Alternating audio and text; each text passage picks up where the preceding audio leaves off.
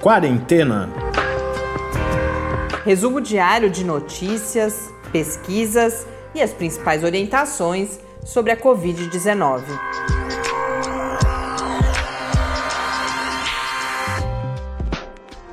Quarentena, dia 260.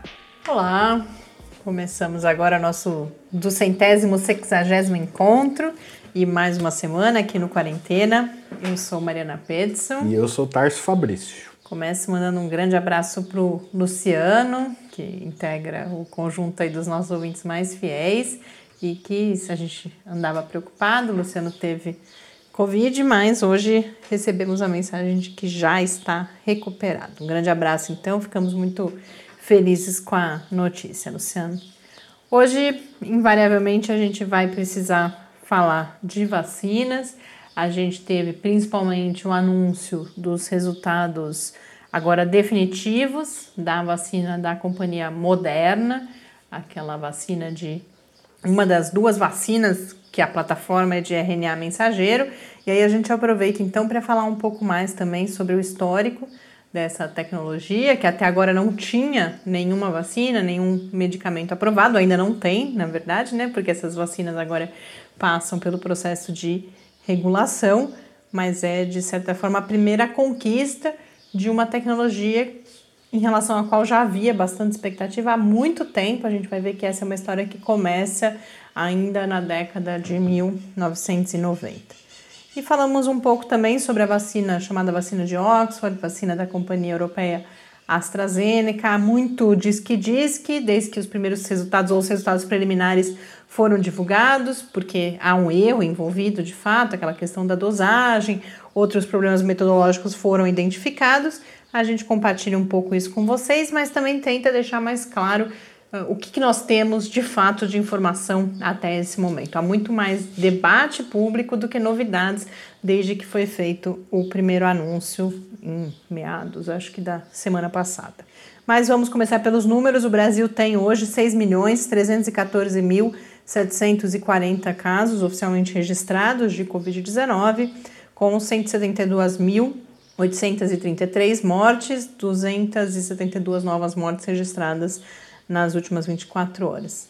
Hoje, como é segunda-feira, eh, é carregado lá no, no, no, site do CONAS, onde a gente tem é, acesso a esses dados, né? O CONAS é o Conselho de Secretários Estaduais de Saúde, Toda segunda-feira é carregada a barrinha ali no, no histórico da última semana epidemiológica. E semana passada eu comentei que as duas últimas claramente mostravam uma tendência de crescimento em relação principalmente ao número de casos. O patamar de mortes já está mais alto também, mas é uma quase que um platôzinho assim mais alto. Mas no, no em relação aos casos, você já percebe nitidamente a curva ali ascendente nas últimas três semanas epidemiológicas. Aí o, a, os dados da realidade também vão mostrando isso para gente, né? Rio de Janeiro, por exemplo, já está com todas as UTIs lotadas, já tem até fila de UTI, é, a situação vai se complicando.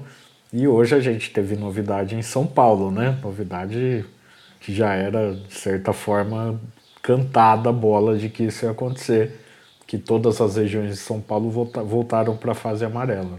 É, e ao mesmo tempo é, é, curioso porque já era esperado, deveria ter acontecido antes, mas também chama atenção que todo mundo volte para o mesmo patamar, né? Cada vez mais vai ficando claro como que as medidas precisam ser regionalizadas e localizadas, e aí de repente, além de um atraso, claramente com alguma relação com o processo eleitoral pelo qual a gente acabou de passar, mas aí volta todo mundo para o amarelo, como se estivesse todo mundo no mesmo ponto, a gente sabe que isso uh, não é verdade. Bom, no mundo, os dados são de 62 milhões 363.527 casos de Covid-19, segundo a Organização Mundial da Saúde. O painel da John Hopkins já registra 63 milhões 29.075 casos, com 1.464.232 mortes. Bom, vamos falar, começar pelas boas notícias. Então, a gente teve hoje mais uma vez o anúncio. Lembrando que a, a Moderna tinha feito um anúncio de resultados interinos de eficácia Isso tinha levado, o primeiro anúncio foi de 94,5% de eficácia, quando o estudo clínico atingiu 95 casos. E aí, na manhã de hoje, foi anunciado o resultado final, com 196 casos positivos de Covid-19, resultando em uma eficácia de 94,1%. Então, se confirma aí e muito otimismo sendo expresso, notícias aí ao redor do mundo, com esse 94,1% de eficácia da vacina da Moderna. Agora, uh, infelizmente, a gente segue o padrão de anúncios por press release, então não houve ainda a publicação desses dados. O anúncio vem com uma série de informações, mas uh, resta e vem já acompanhado de que a Moderna agora submeterá esses dados à aprovação nos Estados Unidos, na Europa, mas a gente ainda carece dos resultados detalhados. E, e, eu destaco isso principalmente porque, além da Moderna, a gente vai falar hoje sobre a vacina da AstraZeneca. E a gente está vivendo na pele. Vou me repetir, eu falei isso na semana passada, mas agora isso vai ficando cada vez mais é, intenso o, o que, que acontece quando o que está determinando esses anúncios é fundamentalmente são questões econômicas, porque a gente sabe que cada um desses anúncios é, é uma guerra entre essas diferentes companhias, inclusive, para ações que sobem, ações que descem. E também, então isso é uma coisa, você tem, uh, eu falei da AstraZeneca por quê? Porque até agora a gente não viu os dados da AstraZeneca também, a gente não viu os dados de nenhum estudo de fase 3, ninguém ainda publicou isso, a gente só tem esses anúncios na imprensa, e aí isso gera toda uma especulação. Então a gente vai falar da AstraZeneca daqui a pouco, tudo bem, o estudo tem problemas, mas se a gente tem, na hora da publicação, essa publicação completa, você diminui esse nível de, de especulação ao mínimo, porque aí toda a comunidade científica já tem, não que nós, olhando para esses dados, fôssemos compreender muito mais do que a gente consegue compreender com esses anúncios à imprensa. Mas as pessoas que trabalham com isso, os outros cientistas da área, poderiam olhar esses dados e a gente rapidamente ter a maior clareza e transparência possível. Não é isso, infelizmente, que vem acontecendo. Mas no caso do, do estudo da Moderna, realmente uh, o otimismo é grande, porque que números foram esses? O estudo no total teve 30 mil participantes, diferentemente do estudo da AstraZeneca, por exemplo, ele foi todo realizado, foi um único estudo em um único país e chegaram a 196 casos de Covid-19. Chegaram não, né? É, é isso é pré-determinado. Quando pelas metodologias estatísticas que são utilizadas, quando você atinge um determinado número, nesse caso era 196, você pode saber se a sua vacina é eficaz ou não. Desses 196 casos, 185, e por isso esse 94,1%, é, foi esse número, foram 185 casos naquelas pessoas que não receberam a vacina, então no chamado grupo controle. Apenas 11 casos entre as pessoas que receberam a vacina. Mas um outro resultado que foi muito comemorado é que houve 30 casos de Covid severa nesse estudo, todos eles no grupo controle, ou seja, as pessoas que não tomaram a vacina. Então, isso nos dá uma informação adicional, não só a vacina, ela é eficaz para prevenir a doença, mas ela previne as formas mais graves da doença. Isso era uma dúvida grande que existia, se esses estudos poderiam nos dar essa resposta. Isso dependia da ocorrência de casos severos e nesse estudo a gente viu então 30 casos graves, todos eles entre as pessoas que não receberam a vacina. Então isso estatisticamente tem uma força muito grande. Agora, a expectativa, a gente já tem uh, uma outra vacina nesse mesmo estágio, também com uma eficácia acima dos 90%, as duas com a mesma plataforma, que é justamente a plataforma de RNA mensageiro. Então já está previsto nos Estados Unidos que o FDA, o equivalente à nossa Anvisa, se reúna no próximo dia 10 de dezembro para analisar o pedido da Pfizer e no dia 17 de dezembro para avaliar o pedido de uh, regulação da Moderna. Então a gente parece estar realmente na iminência de ter as primeiras vacinas aprovadas, ainda que inicialmente para uso provavelmente emergencial em populações consideradas mais vulneráveis. É, e só, só fazer um registro que eu acho que é importante, é que nenhuma dessas duas vacinas tem acordo com o Brasil, né? É, uma, eu acho que a Pfizer agora disse que fez uma proposta uh, ao governo brasileiro, mas além disso, a gente tem acesso a essas vacinas via COVAX, uhum, que é aquela iniciativa COVAX, em parceria com a Organização Mundial da Saúde, que aí é, tem uma meta de garantir a vacinação de pelo menos, num primeiro momento, 20% das populações de cada país. Mas não são, essas vacinas elas têm vários problemas no caso brasileiro. Uh, um deles é justamente isso, não é uma vacina como no caso da Coronavac, principalmente da vacina de Oxford, em que já há um acordo bilateral que garantiria não só um número maior de doses, mas também a transferência de tecnologia e, portanto, uma certa autonomia do país. Mas além disso, lembrar que essas vacinas de RNA, por enquanto, elas têm, elas dependem de condições de armazenamento, de refrigeração que são muito mais complicadas do que as vacinas das outras plataformas, e isso, particularmente para um país do tamanho do Brasil e com regiões tão de difícil acesso, isso é um complicador. Mas há, outros, há outras limitações nessas plataformas que são a complexidade da própria produção, você não consegue escalar, nesse momento ao menos da tecnologia, isso tão rapidamente e uh, o custo. Elas são vacinas que, por enquanto, as doses são mais caras do que as suas outras concorrentes. Mas é uma boa notícia, sem dúvida nenhuma. A gente sabe que haverá vacina, vacinas com uma eficácia bastante elevada e, principalmente, isso eu queria recuperar um pouco, além dessa boa notícia no âmbito da Covid-19, e lembrando apenas que a gente segue aguardando a publicação dos dados, né? Mas além de ser uma boa notícia uh, para a pandemia, a tecnologia de RNA mensageiro, ela é vista como extremamente promissora, é, como eu disse inicialmente, desde a década de 1990. E não só para a produção de vacinas, mas, por exemplo, para uh, resultados em termos da possibilidade do nosso corpo combater alguns tipos de câncer. E por quê?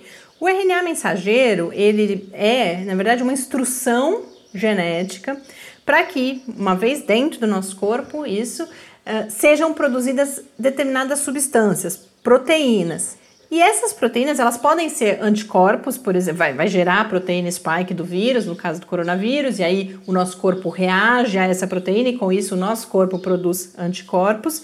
Mas também são proteínas as enzimas, por exemplo, que podem acelerar ou retardar vários processos fisiológicos dentro do nosso corpo. Então havia já há pelo menos três décadas uma expectativa muito grande.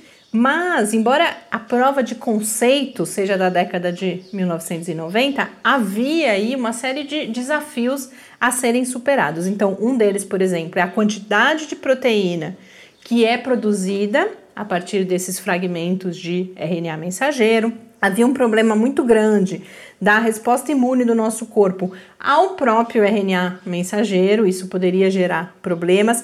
Essas foram questões uh, equacionadas de certa forma no início dos anos 2000, a partir principalmente de 2005, e aí restava ainda um terceiro dentre esses principais obstáculos que é uma esse material precisa de uma proteção para que ele não seja degradado muito rapidamente ao estar no nosso organismo. E essa foi uma solução mais recente. E agora essas duas vacinas são os primeiros medicamentos que mostram aí grande, embora já exista pesquisas, por exemplo, para a zika, uh, para o próprio câncer, além de muita expectativa para muita coisa, são os primeiros medicamentos que chegam, que passam por estudos clínicos robustos, apresentam bons resultados e agora devem finalmente ser aprovados para uso por essas agências reguladoras.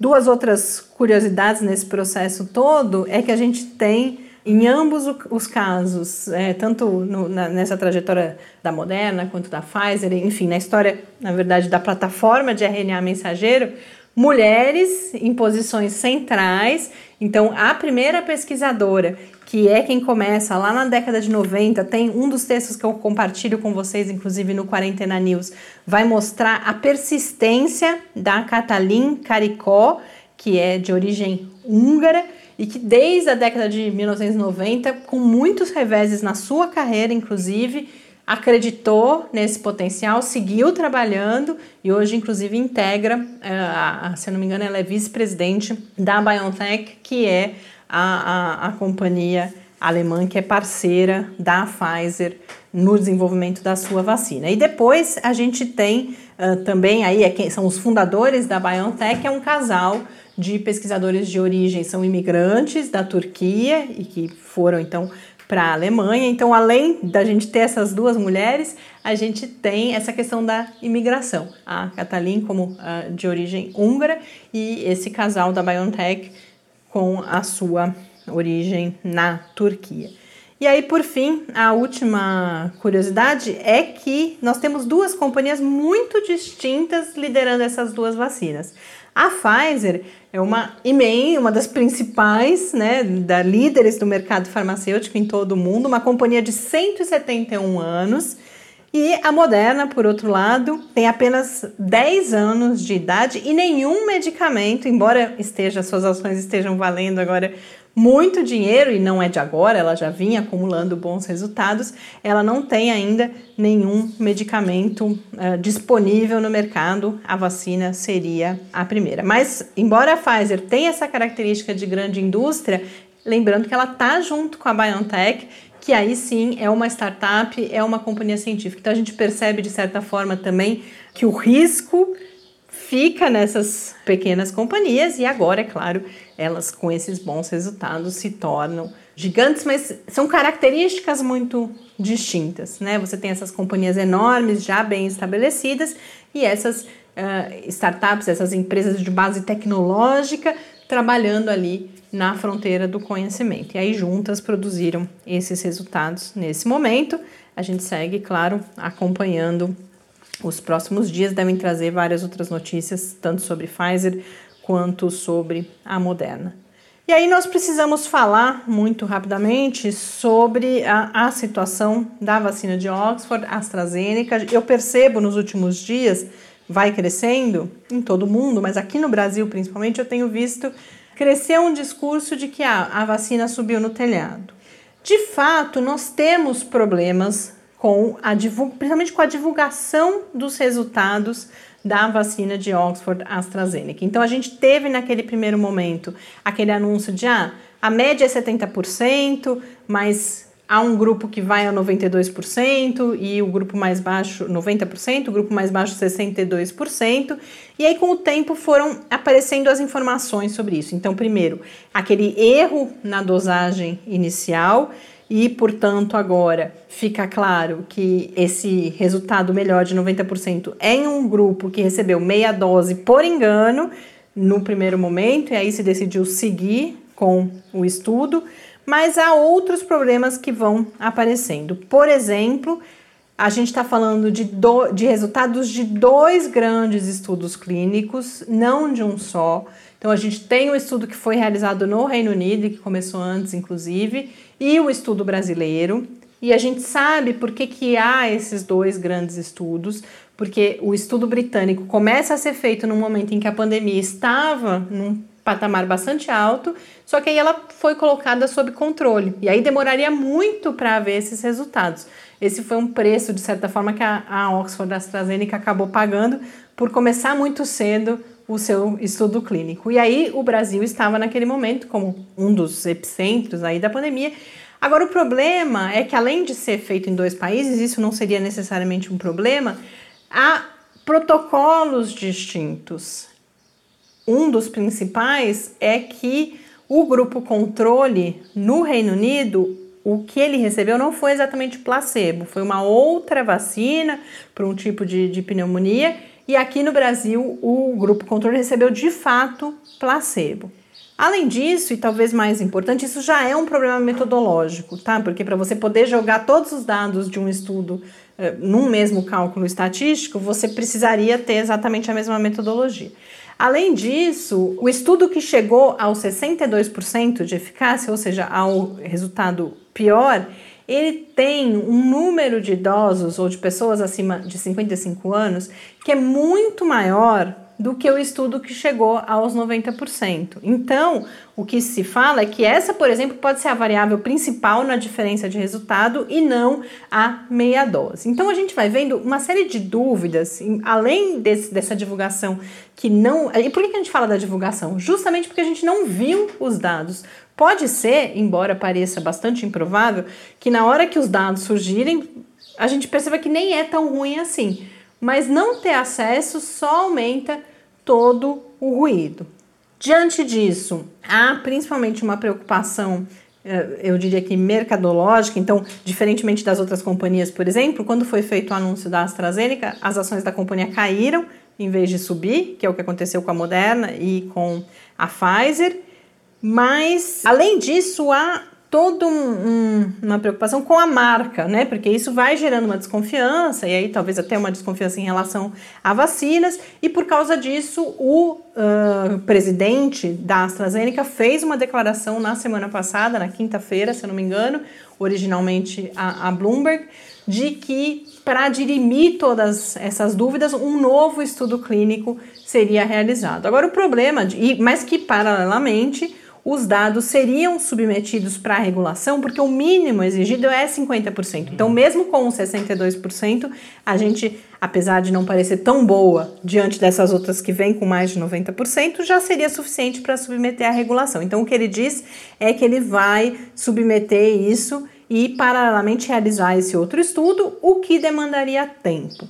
Mas a gente tem, então é preciso muita calma, porque o, o, que eu percebo é que nos últimos dias há pouca novidade vindo a público, mas muito ruído, inclusive por essas falhas todas de comunicação. Então agora o que a gente tem que fazer é aguardar os dados definitivos, lembrar que pode haver falha, sem dúvida nenhuma, pode ser que a gente tenha que esperar muito mais. Mas 62%, se esse resultado for confiável, já é um resultado importante. E a gente tem muitas outras coisas em jogo, como por exemplo, justamente a quantidade de doses que pode ser fabricada, não só da vacina de Oxford, mas outras vacinas que a produção é bem mais. É, você consegue escalar, colocar, produzir um grande número de doses muito mais rapidamente do que essas concorrentes mais sofisticadas, digamos, ou mais recentes, que, que são as da Pfizer e a da Moderna. Você tem a questão do custo. Pfizer e Moderna são mais caras do que boa parte dessas outras plataformas. E a gente não. Um, uma outra coisa que a gente não pode deixar acontecer e que já se previa no passado que poderia acontecer essa guerra entre nações com maior capacidade de financiamento e as nações com menos condições de, de classificar, por exemplo, essa vacina como uma vacina de segunda categoria e, portanto, ah, vai para o Brasil porque é porcaria. Isso, nada disso é verdade. A gente tem que tomar muito cuidado, inclusive com a origem desse ruído todo Reitero, há uma falha da companhia? Sem dúvida nenhuma. Esse foi um anúncio mal feito e que a gente precisa entender agora, olhando para os dados, o que, que a gente pode confiar e o que, que a gente não pode. Mas há também uma guerra aí financeira, mercadológica por trás. Então, muita calma todo mundo. A gente, de um lado, segue com boas notícias no campo das vacinas, de outro lado, a gente sempre falou que uh, não adiantava a gente contar com vacinas para agora ou para janeiro e nada mudou muito. Esse a gente vai acompanhar de perto aqui no quarentena, mas uh, muito cuidado na leitura de todas essas notícias e principalmente em ficar. A gente tem que seguir se cuidando, sem dúvida nenhuma, mas a gente não precisa se desesperar porque são boas notícias que a ciência tem nos dado no que diz respeito às vacinas que estão sendo produzidas no enfrentamento da Covid-19. Com isso, então, eu encerro o episódio. Tarso já estava aqui fazendo sinal que eu estava me alongando, mas eu acho que se existe um tema relevante da gente se aprofundar nesse momento é esse. Eu acho que uh, há muita insegurança e principalmente muito ruído e a gente precisa cuidar para a gente ter a melhor informação disponível. Aqui fica o compromisso que a gente vai seguir bastante atento e compartilhando essas informações com vocês. Um abraço e até amanhã. Até amanhã. Fique em casa. Quarentena é uma realização do Laboratório Aberto de Interatividade para a Disseminação do Conhecimento Científico e Tecnológico, o LAB da UFSCar, e do Centro de Desenvolvimento de Materiais Funcionais, CDMF. E conta com o apoio da Fundação de Amparo à Pesquisa do Estado de São Paulo. Pauta, produção e apresentação: Mariana Pezzo e Tárcio Fabrício. Arte e design de Henrique Mateus. Desenvolvimento web: Eduardo Martins. Edição de áudio: Lucas Stefanuto. Apoio Fundação de Amparo à Pesquisa do Estado de São Paulo.